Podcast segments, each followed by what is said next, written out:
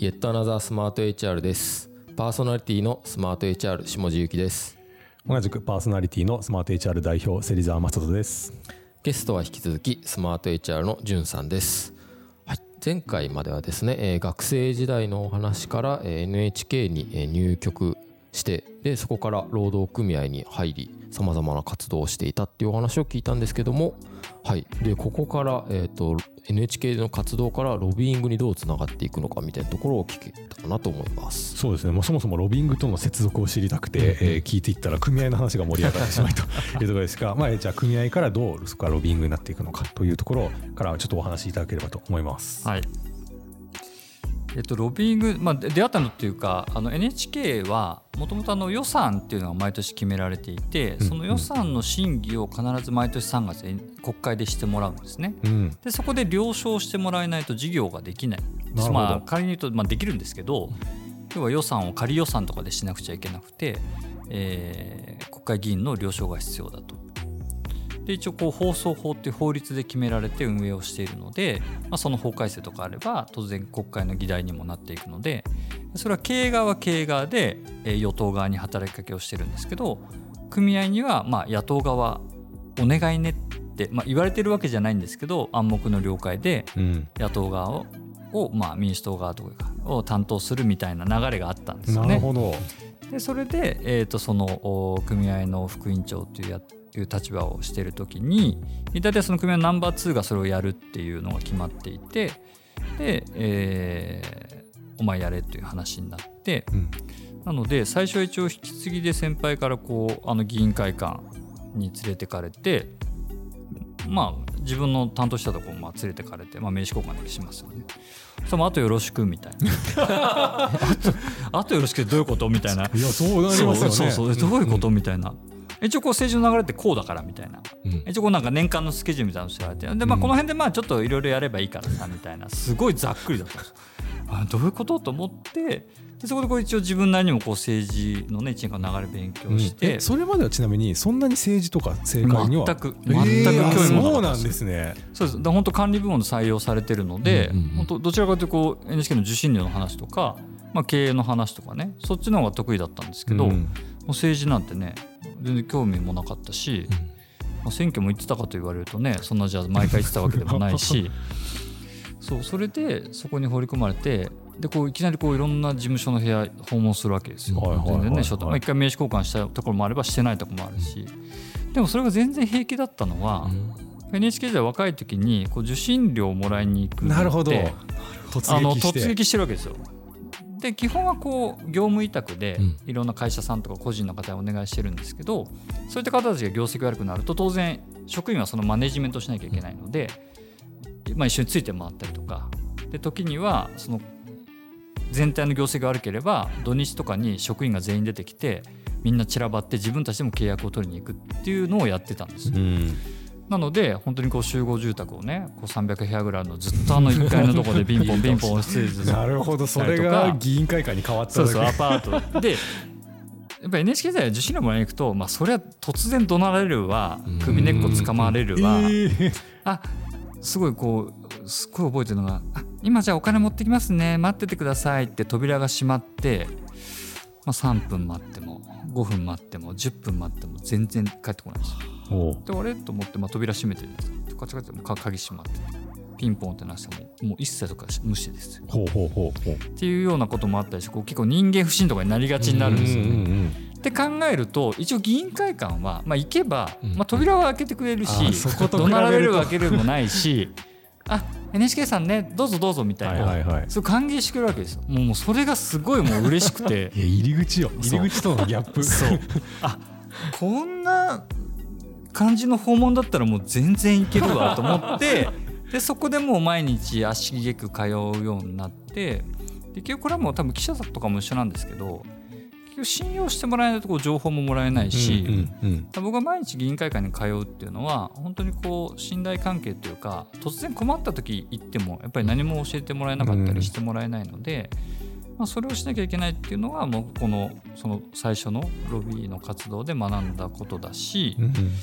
でそこでこう最初こう訪問するようになってでこう NHK の予算うん。に関わるようになって、ままあ、政治の世界ロビーングの世界に飛び込んでしまったというのが最初のへえ話を聞くともうだ全部もう山形に行けっつって戻ってきたら労労働組合やれってそうなんですよ。全部もうなんていうかね潤さんの意思というか。そう。いやもうね昔はそう NHK も本当だから軍隊みたいだったんですようんうんね。うん。そのやっぱり年功序列だしまあでも結構部署によって違うんですけどとはいえぱりこう縦割りが強いし、うんうん。でその職種ごとに採用されてるしその縦割りが強くて年功序列だしだから先輩でこの人働かないなと思っててもその人が給料高いわけですよ絶対。うんそれを超えることはないので、うんまあ、もうそれはもうしょうがないんですけど、まあ、その年功序列だったので今はだいぶなんかね話聞くと緩くはなってるみたいですけどでもとはいえこういうあのスタートアップのねこういうこう一緒に何か取り組むとか、で上下関係があるようでないみたいな感じの雰囲気はもう、まあ、皆無ですうね。んなるほどなるほど。う、んまあでもだいぶロビーングというかね今の潤さんの活動につながるところまで来ましたけど、そこから、えっとまあ、転職をされることになると思うんですけど、転職のきっかけみたいなのとか何か一応こう労働組合終わって、まあ、一度こう現場にね戻ってにそう。あじゃあつまり誰かに引き継いだとかそうそうそうそう。システムで見つけたんですよあいいのいたと思ってすり上げて。でまあねそうしないとこのままずっと組合にいることになると思って。そうですよね。でうん。自分は現場戻ったんですけどぱり労働組合ってあの経営陣と同じぐらい経営の情報を持ってるんですよ。うんだし例えば人事の情報とかもそうだし、まあ、制度変わったりするのもね、持ってるし、まあ、経営陣ってこう基本的にその会社のね、えー当然半年後1年後5年後10年後、まあ、先を見据えていろいろ考えるわけじゃないですか。でも普通一社員として働いたらそこまでね目先の仕事でやっぱりいっぱいいっぱいだったりしちゃうものが、結構そういうことを見るようになったし会社の情報を知るようになっちゃって要は2年ぐらいね最後現場戻ったんですけど結局自分の上司より会社のことを理解してるわけですよ。で自分の上司より文章とか書けるようになっちゃってるわけですよ。で現場に戻った時にこう例えばこうねお客さんとかこう視聴者の方とかいろんな方にこうお手紙書く時になぜかこう上司が書いた文章を自分が添削するみたいな。逆だろうとか思いながら であとはこう部長とかにこれこういう話なんだけどどう思うっていうこう経営のことを相談されたりとかっうん。ていうのをしててあれこれ大丈夫かなっていうのを思ってて、でちょうど40になった時に、まあ、大体 NHK って40前後で管理職になるんですよね。はいはい。でお前来年管理職にするからって言われた時に、まあ、ちょうどそれが40で NHK の平均年齢って大体40歳ぐらいなんですよ。うんうんで平均勤続年数が17年とかなんですよ。うんちょうど自分がちょうど平均のところにいたんですよ。うんうんで待てよあと20年この人たちと同じ仕事をしていくのかと思った時にん？と思ってでこういろいろもう NHK のことも分かっちゃったしどうしようかなと思ったんですけどとはいえ18年も同じところにいると自分の市場価値なんて分かんないじゃないですか。そうで最初転職する気は実は全くなく、あのーある会社のエージェントの方にいろいろ話をしたら、まあ、こういう政治の話とかねロビーの話してたらいやいや岡崎さんすごい話面白いしその仕事って、まあ、その当時の営業とか管理部門の仕事って結構コンサルティングに近かったり、うんまあ、そのロビーのことで言えば結構今そのスタートアップ当時でいうまだ5年ぐらい前なのでスタートアップが結構そういう省庁とかねそういう規制でこう困ってる会社があって探してるとこありますよって言われてとりあえず面接とか行ってみたらどうですかって言われてであそうなんだあ結構自分の市場価値あるんだと思って面接にしたんですよ。うん。そこにはこうね大手のねコンサル会社もあれば、うん。スタートアップもあればあって。それで受けてたらまあとあるかこの後話す会社に、まあ、内定とかもらって、うんうん。でこう、まあ、組合やる時もそうだったんですけどこう自分の性格上、あそのやらずして断るのがすごい嫌な性格なんですよ。あの、まあ、やってみてダメだったら、まあ、その時考えればいいやっていう考えなので、そのなんか挑戦もしないと、まだそれって失敗することより怖いので、うん。挑戦して失敗したらその時考えればいい、うん。だからその転職もなんか別に転職したこともないのに結構 NHK の中ではねいやなんか転職なんてなんでするんだみたいなね、そんななんで NHK 辞めんだよってっていうような人いたんですけどいやいやみんなそもそも転職したことないじゃんとうんなんで転職したこともないのに止めるんだろうと思っててまあだからもうその40の時に残りの20年まあ60まで働くとして20年を、まあ、決められた NHK のレールうん。に乗っていくか、まあ、そうすると障害年収だったり、まあ、自分がどのぐらいの役職まで行くなだろうなってもう全部わかるわけですよ想像ついて、うんうん。その決められたゴールが見えるのはある意味幸せなんだけどそれよりも自分でレールを重ねていった方が、まあ、毎日楽しいんじゃないかなと思って転職しちゃったんですよ。うーんなるほどですね。ちなみにそれ労働組合から戻った人あるあるだったりはしないんですか？その先輩とかどうだったんですか、先輩労働組合経験者辞めた人はまあな何人かいますけどでも当時やっぱほとんどいなかったあですね。そうなんですね。NHK は35歳過ぎると離職率がほぼゼロになるんです。なぜかというとやっぱり福利厚生がめちゃめちゃいいんですよ。うんうんうんそうね、そのその内容についてはちょっとここではお話できませんが あのめちゃめちゃいいんですよ。なるほど、で、えー当然30過ぎるとみんな結婚して、うん。家族ができて子供たちもできてっていうとなかなかそれをねあのか背負ったままうん。他に出ることとあとは他の企業に比べて多少ねあのマスコミの中では年収とか低いんですけどまあ35とか超えて、まあ、家族いれば、まあ、大体もう1000万とか超えるわけですよ年収が。うんうんそうそれよりいいところに転職するっていうのもなかなか難しいんですよね。やっぱりそれをみんな犠牲にできないので、えー結構 NHK に残るっていう人が多かったんですけどあの今はだいぶ20代30代でも辞めてる子たくさんいるみたいですけど、うんもう当時56年前はまだコロナの前だったし、あの辞める人はいなかったですね。だからすごいびっくりされましたね。なるほどですね、まあ時代もありますよね、そうです。もう辞める時のもうその話一番最初に話した上司はもうすごい面白かったですね。もう忘れもしないこう 12月に、まあ、5年6年前の12月にな、まあ、内定が出て1月7日年明けてすぐの時にあの部長に言わなきゃと思って、はいはい。まあ、別室別室に呼んだわけですよ部長。部長ちょっと話があるんですけどで部長は僕の再婚話だと思ってたんですよ。なるほど。はですごいニヤニヤして入ってきたんですよ。はいはいどうしたんだ？純どうしたといい話があった。といやいい話か分かんないですけど。どうした？ちょ行ってみろって言われて。いや実はちょっと